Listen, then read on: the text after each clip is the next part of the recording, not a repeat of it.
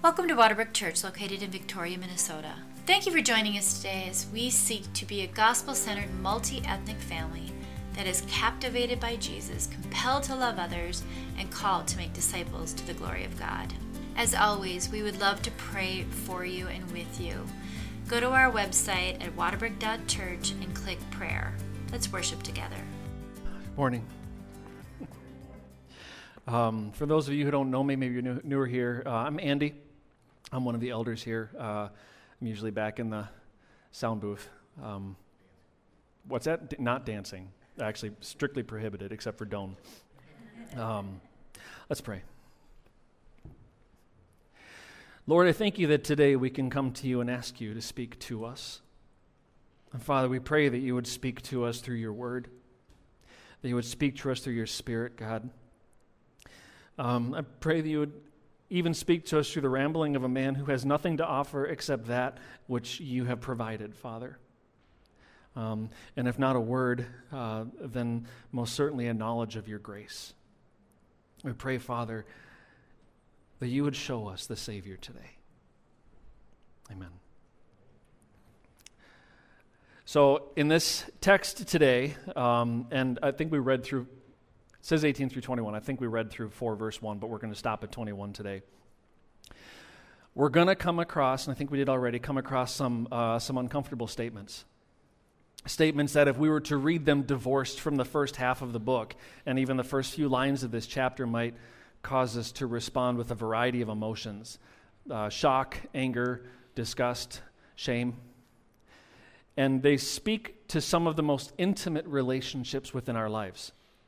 They could be viewed as legalistic or ultra conservative. They could be viewed as sexist or socially demeaning. But that's why I don't want to trot these verses out without an understanding of what came before. Because at the end of the day, these aren't verses that we pull out when we're angry with our kids or when we're disagreeing with our spouse about something. This isn't a scriptural basis for a husband to demand his wife's obedience or for a child getting with the program. This is a restoration of what was lost in the garden when deception and sin started to drive a wedge between the husband and wife, when the familial unit, as God intended, came under attack. Genesis 3:16 says, "I will make your pains in childbirth very severe. With painful labor you will give birth to your children. Your desire will be for your husband, and he will rule over you." The ground was cursed. Labor became difficult. Adam and Eve, instead of desiring to serve each other, now wanted to control each other. They could now see each other's sins, and it became an excuse for them not to listen to God. And every relationship from then on, all the way from our relationship with God down through our familial, our domestic, our professional, our recreational relationships, even down to our relationship with the earth, became exploitative. We used these relationships to secure whatever it is we thought we deserved power, respect, freedom, satisfaction, possessions, affections, value. Everything served us. That's why James writes in chapter 2 You ask, but you do not receive. Because when you ask, you ask with the wrong motives, that you might use what you receive for your own selfish pleasures. And the message of Colossians, um, the message that we've been studying since 2018, um, is that they were serving the wrong God. They were either getting caught up uh, serving what they thought some aeon or some spiritual intermediary could deliver to them if they had the right kind of knowledge, or they were serving a God who would reward them for a lifestyle of self denial, physical hardship, and ascetic piety. They were trying to serve a God they could please. They were trying to serve a God they could predict. They were trying to serve a God who, since they did so much personally to merit the God's favor, will share his glory with them. And that's the crux of the issue. Is that if we're not serving the risen Christ, we're ultimately serving ourselves if we're not serving the God who has already given us everything in Christ.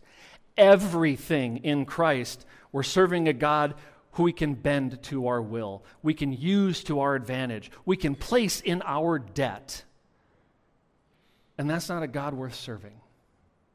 As Voltaire said, in the beginning, God made man in his image, and man has been trying to return the favor ever since.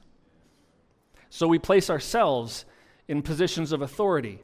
Wherever we find ourselves, we believe that what we say about ourselves because we are the foremost authority on us. We are the ones who know ourselves most intimately and get to have the final word about us.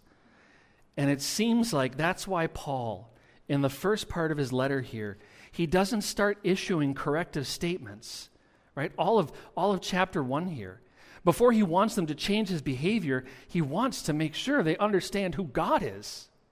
He wants them to understand that there is no power or principle in this world that doesn't derive its authority from or ultimately bend the knee to Christ. He says in the beginning of uh, chapter 3, oh, and then in chapter 3, he continues to hammer home this point that just as whatever, whatever gods they thought they were serving is a chump compared to Christ, whatever rewards they thought they were securing for themselves through meritorious work is filthy rags compared to what God has secured for them in Christ.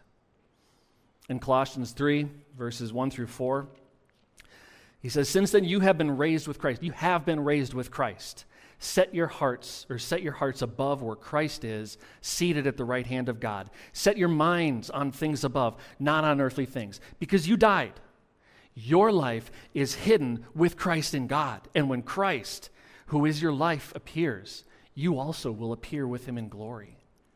And then he contrasts the old man and the new man, and he says, Put to death whatever belongs to your earthly nature sexual immorality, impurity, lust, evil desires, greed, anger, rage, malice, slander, filthy language, and don't lie.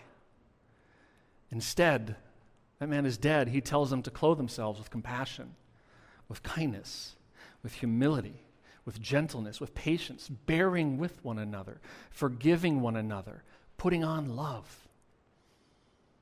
And just as Paul is demonstrating that Christ remakes the man or the woman, this new life can remake the relationships that these remade men and women find themselves in.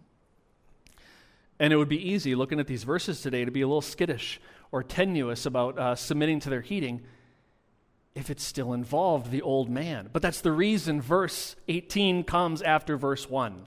Because verse 1 needs to come before 18 if we're to do it. If I was worried that my reward in this world, that my reward is going to come for this world, and I had no hope secured for me in Christ, I'd probably be trying, I definitely, I would be trying to, I am, manipulating the situation to benefit myself here and now. I'd be manipulative. I'd be greedy. I'd be protective. I'd be selfish. If I thought that the only one who knew what was best for me was me, I would not submit to someone else unless I could see something for myself in it. As it is, though, these verses do come after verse 1.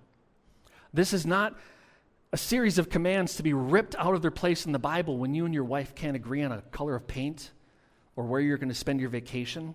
It's not something that a parent drops out when the, when the kids aren't mowing the lawn or doing their homework. Uh, it definitely is a verse uh, that your kids will throw out when you're exasperating them, but you probably deserve it. I think next to John 3:16, this is the most oft quoted verse in my household. Um, I have, to, I, I have to admit, I, don't, I didn't remember that this was in here when I started to preach Colossians five years ago. That was like instant regret. Um, I finally got like, oh, shoot. Um, but the assumption here, the hope here, is that the people reading these words do have a hope secured for them in heaven. Within the context of these relationships described here, we presume that at least one but maybe both of them are Christian husband and wife, father and child, master and slave. Now, it may be that only one of them is a Christian, but the argument doesn't disappear if a believer is married to an unbeliever, if a parent has unsaved children, if a child comes to faith outside of their parents, if a Christian la- slave labors under an unsaved master, or vice versa. Our hope in Christ is the same. Our reward in heaven is the same. Our motivation on earth is the same. It's the first question in the Westminster Catechism. What is the chief end of man? Bruce? Glorify God and John. He always loves that one. Because that's it. That's, that's why it's the first question. And we can do that, particularly in and through our most intimate relationships. I'm sorry.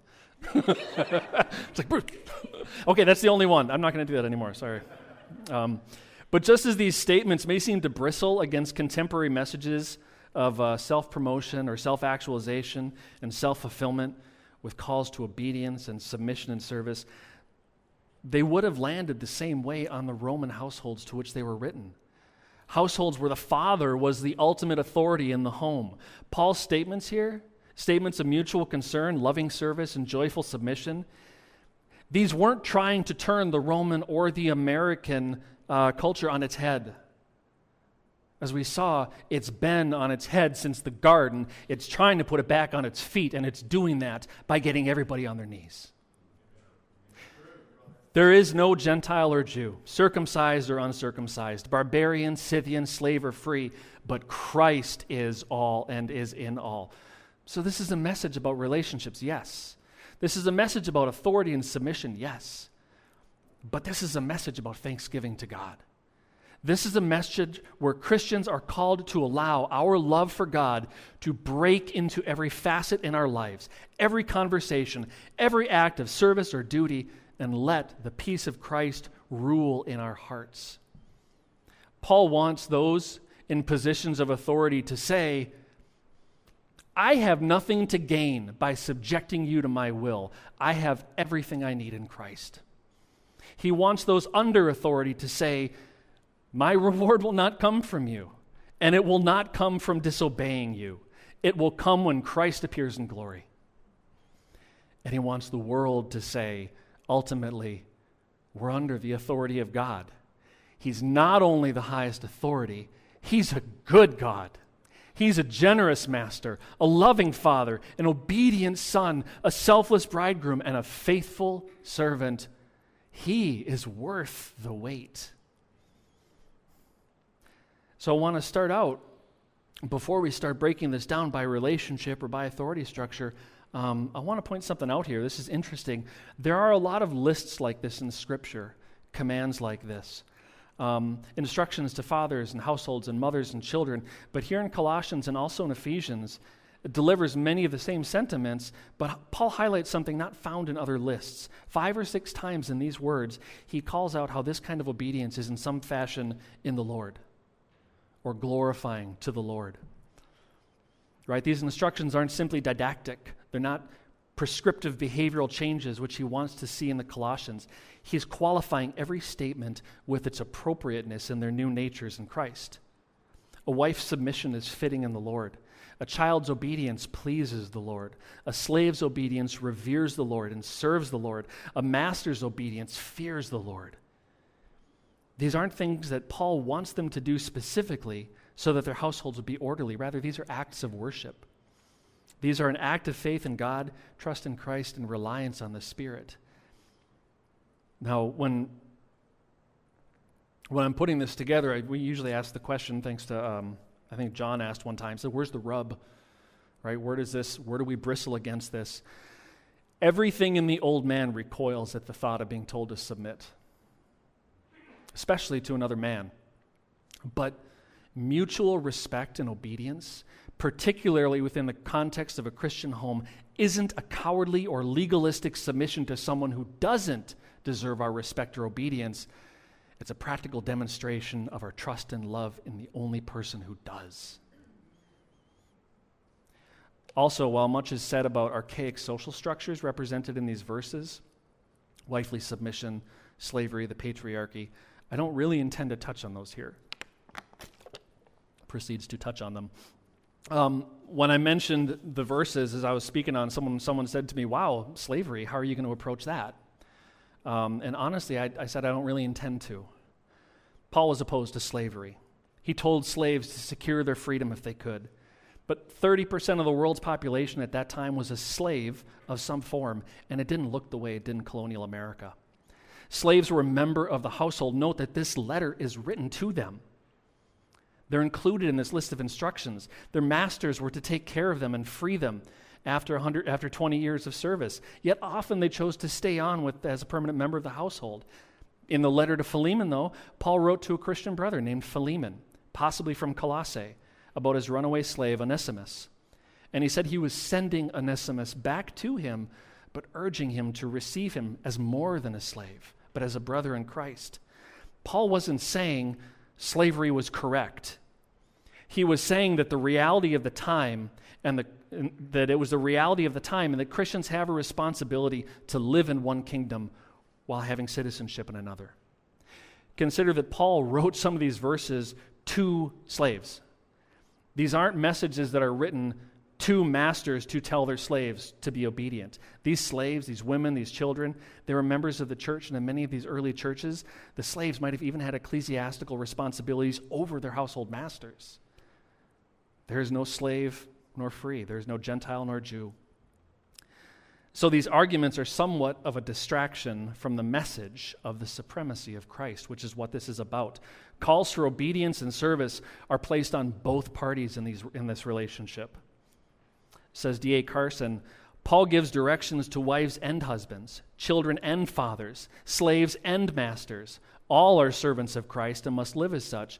But that doesn't obliterate relationships in our society. Our positions differ, and while a common obligation to live out the faith rests on all of us, the precise form that takes differs according to our circumstances.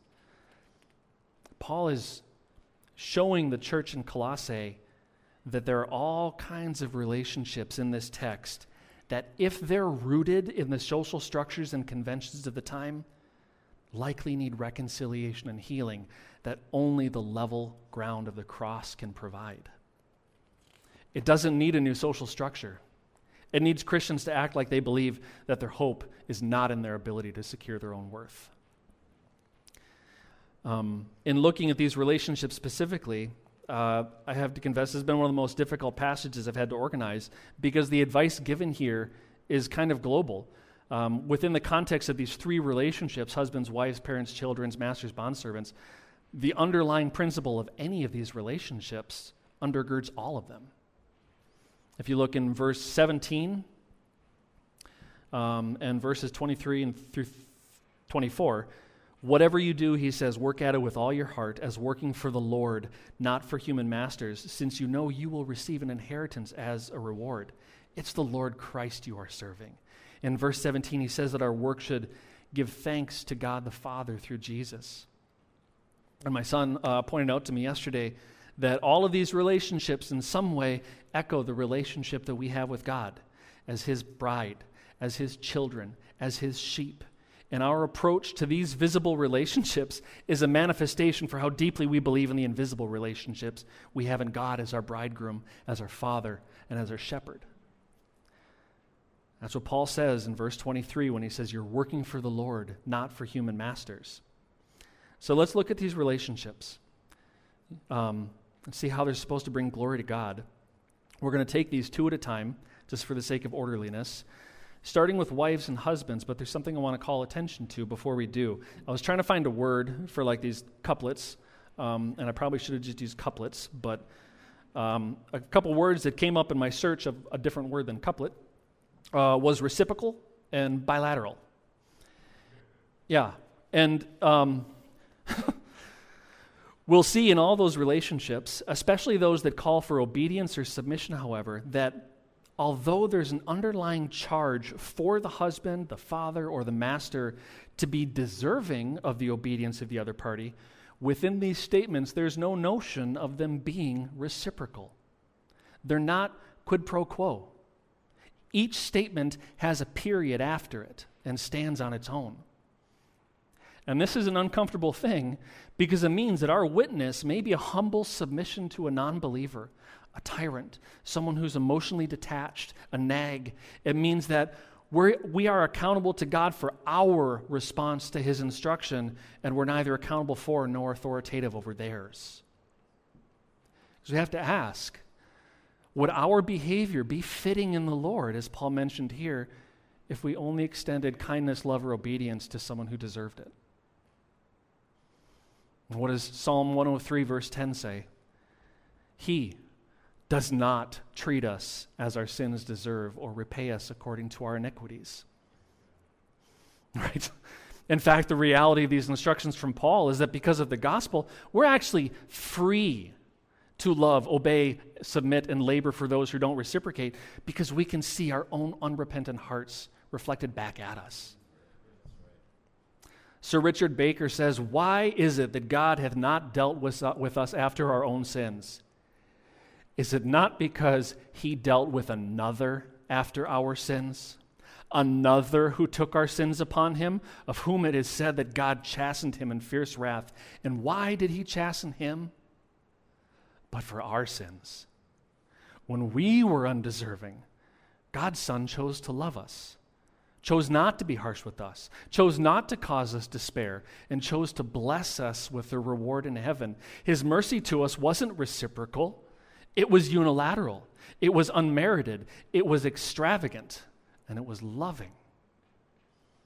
So when a wife here is called to submit to her husband, and when a husband is called to love his wife and not be harsh, Paul's instructing the church to see each other as Christ sees them, to be as willing to shower them with love and honor as God was to them.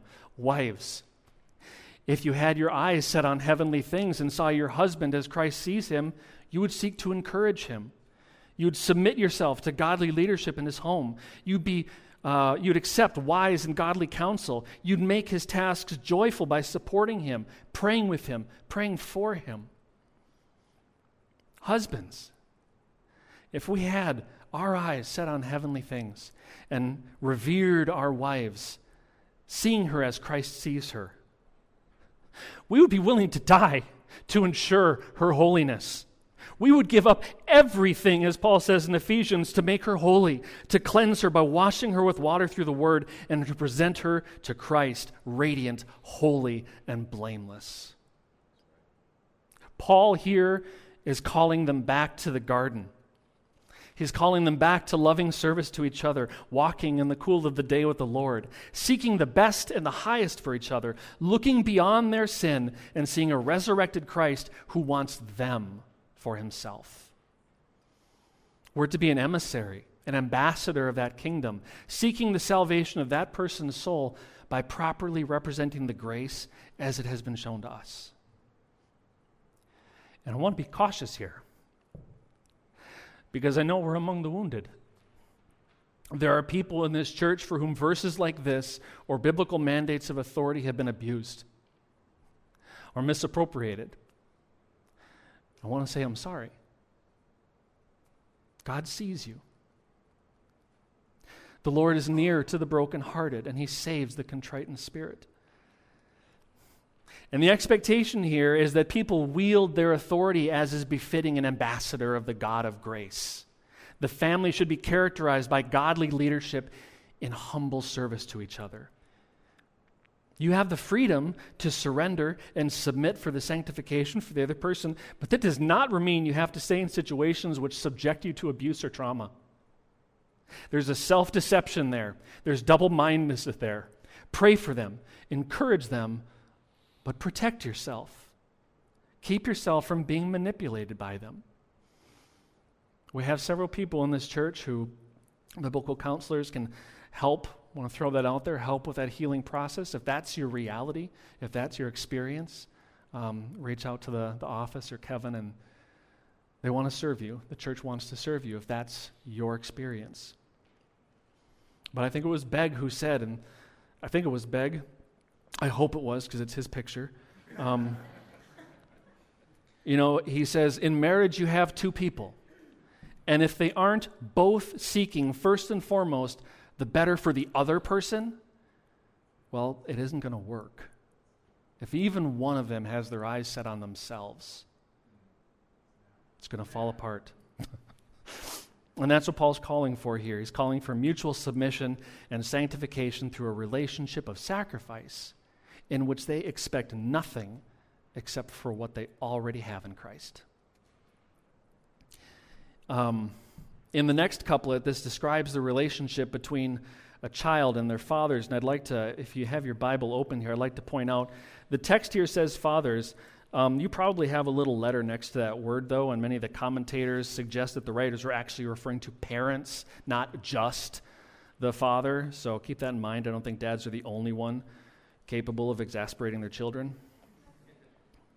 But Paul writes, Children, obey your parents, fathers, in everything, for this pleases the Lord. Fathers, do not embitter your children, or they will become discouraged.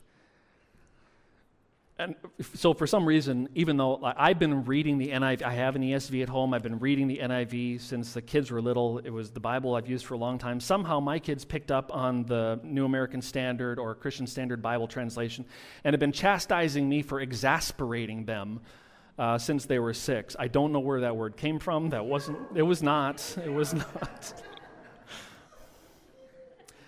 um, looking at this verse, though, um, I, don't think, I don't think we have a lot to say on this one. It's pretty straightforward. I don't think we need to, I don't think we need to belabor it. Um, but there's one thing I do want to say I'm grateful for. I'm grateful that the text doesn't say, Fathers, do not have had exasperated your children. There's a grace for me in that, honestly.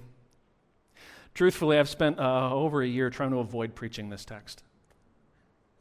Because to be honest, I struggle personally a lot with guilt, particularly regarding my kids' early years. My sanctification did not take place overnight. Um, interestingly, John referred me to a book a few days ago called Guilt and Grace, which was recommended by Ray Ortlund and stated in a nutshell a guilty conscience is the seasoning of life. We frame so much of our identity around a guilty conscience. So much of our lives are characterized by guilt, the book posits, and especially as children, we're steeped in it. As parents, we chastise our children and foist or reinforce these things onto them. We critique them personally instead of their decisions.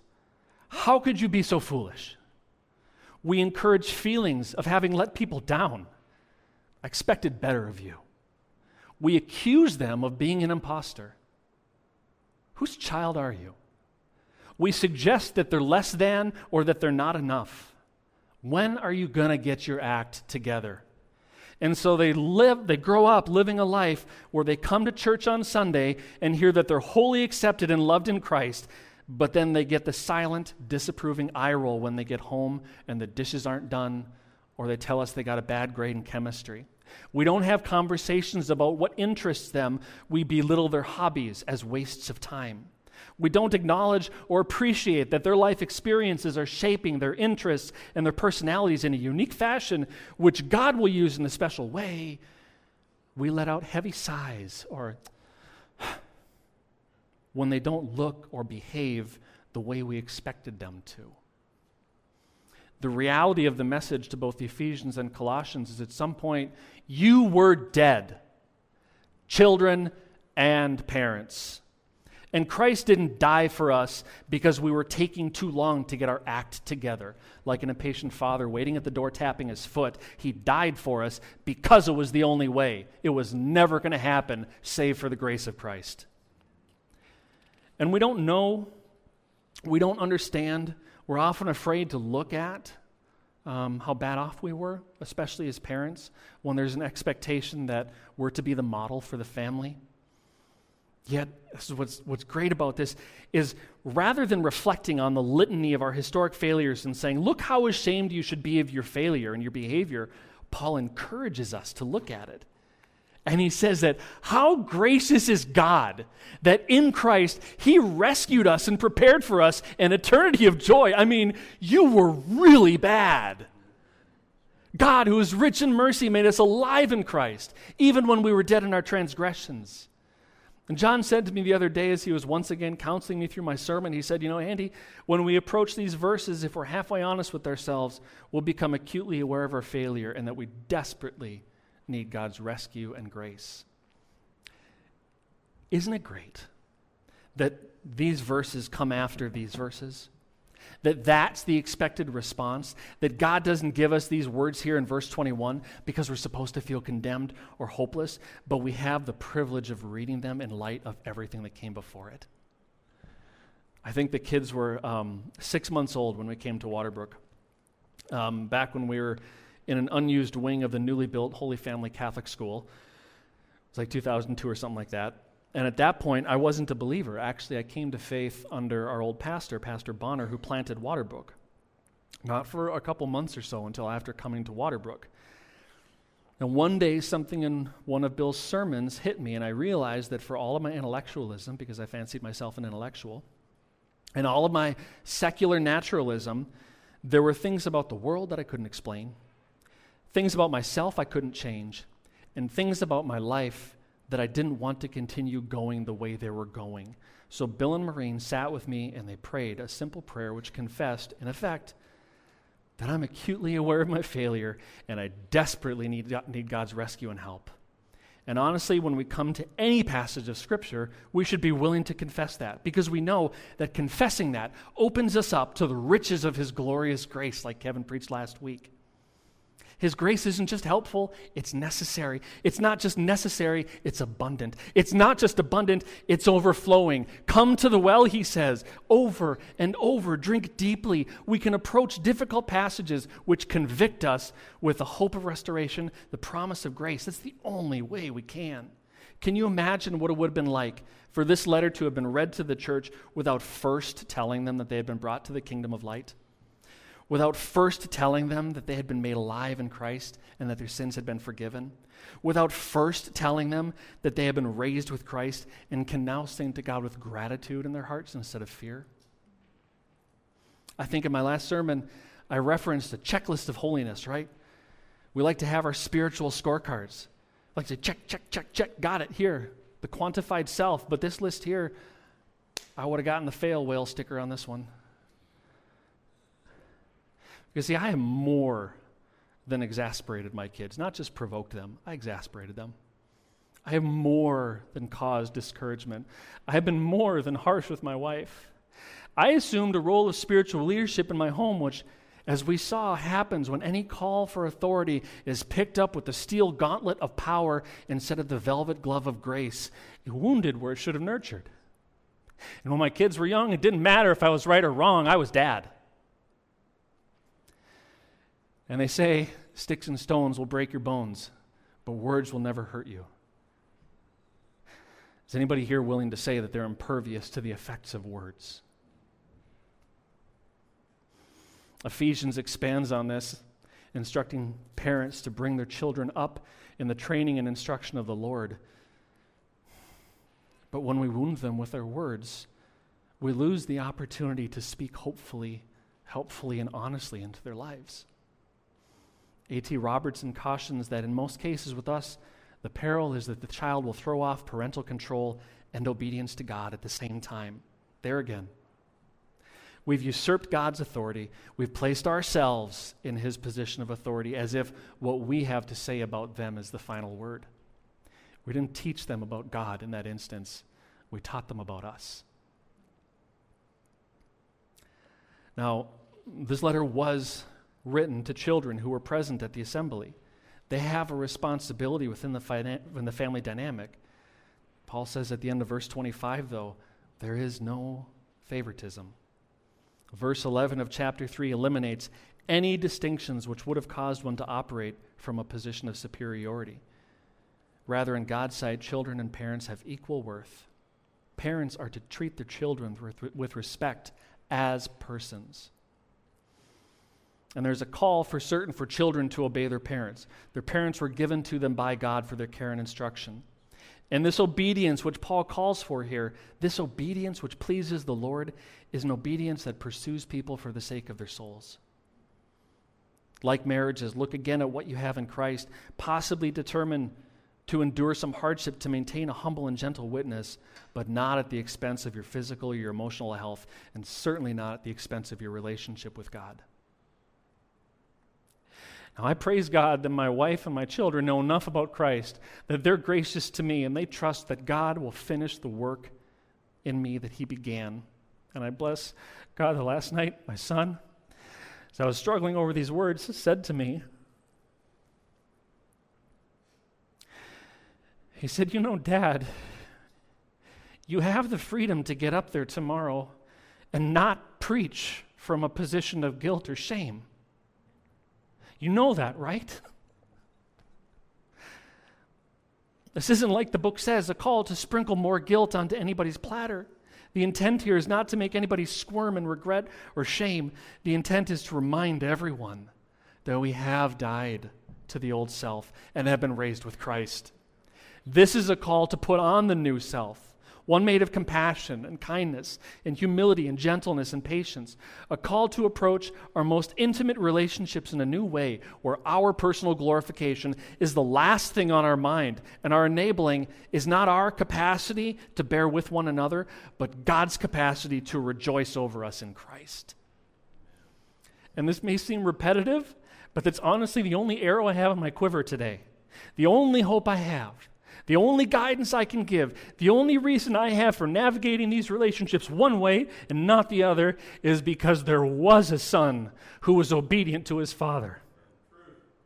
And though it be the Father's will to crush him and cause him to suffer, though the Lord made his life an offering for sin, after he suffered, he saw the light of life and was satisfied. He bore the sins of many and made intercession for the transgressors. I am not my own man. I have been bought with the blood of Christ, and his call for my life is to approach all my relationships with gospel gratitude and gratuitous grace. Praise God.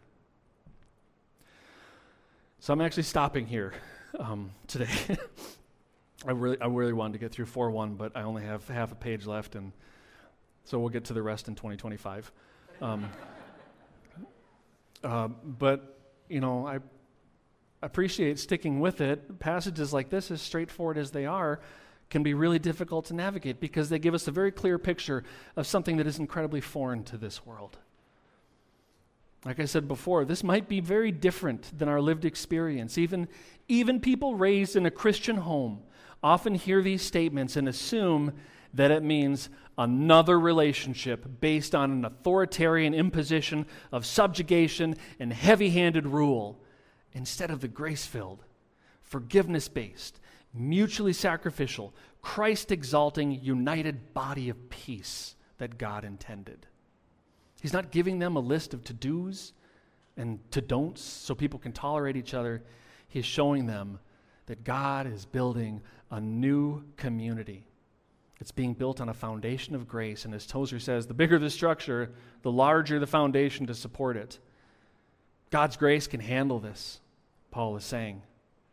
We're building on this foundation of grace, nothing less than the kingdom of God. You think God's grace can't handle a troubled marriage or a strained relationship with your children or parents? So many people in the time of spontaneous prayer today, they reflected on the world right? Families are deteriorating. Children are anxious and depressed. Parental relationships are strained. People are dissatisfied, and nobody's happy with it. That's why this is so counterintuitive to our current cultural moment, because this is how it's supposed to be. Our world as it exists now is not God's vision for the world, but God's vision is pressing in and breaking through. And it's going to be uncomfortable, but it's going to be good because He is good, and it's going to be worth it because He is worth it. Let's pray. Father God, thank you, Lord, for your word. Thank you for grace. Thank you for grace shown to me, shown through me, Lord. I can't say that I know much about being a good husband or a good father, and certainly probably not a good son for that matter. Um, but I can certainly tell people how to fall in Christ's mercy. That's the only way we're going to make it. Wake us up, Lord, to what we have in Christ, I pray. Help us, Lord, see that it is more than sufficient, and help us to stop trying to secure for ourselves what is due only to Christ. And it's in His name we give thanks and we pray. Bless you, Lord. Amen. Thank you for joining us today. We hope you were able to seek, savor, and share the all surpassing worth of Jesus Christ. If you'd like to find out more about our church, submit a prayer request, watch previous sermons, go to www.waterbrooke.church. Have a blessed week.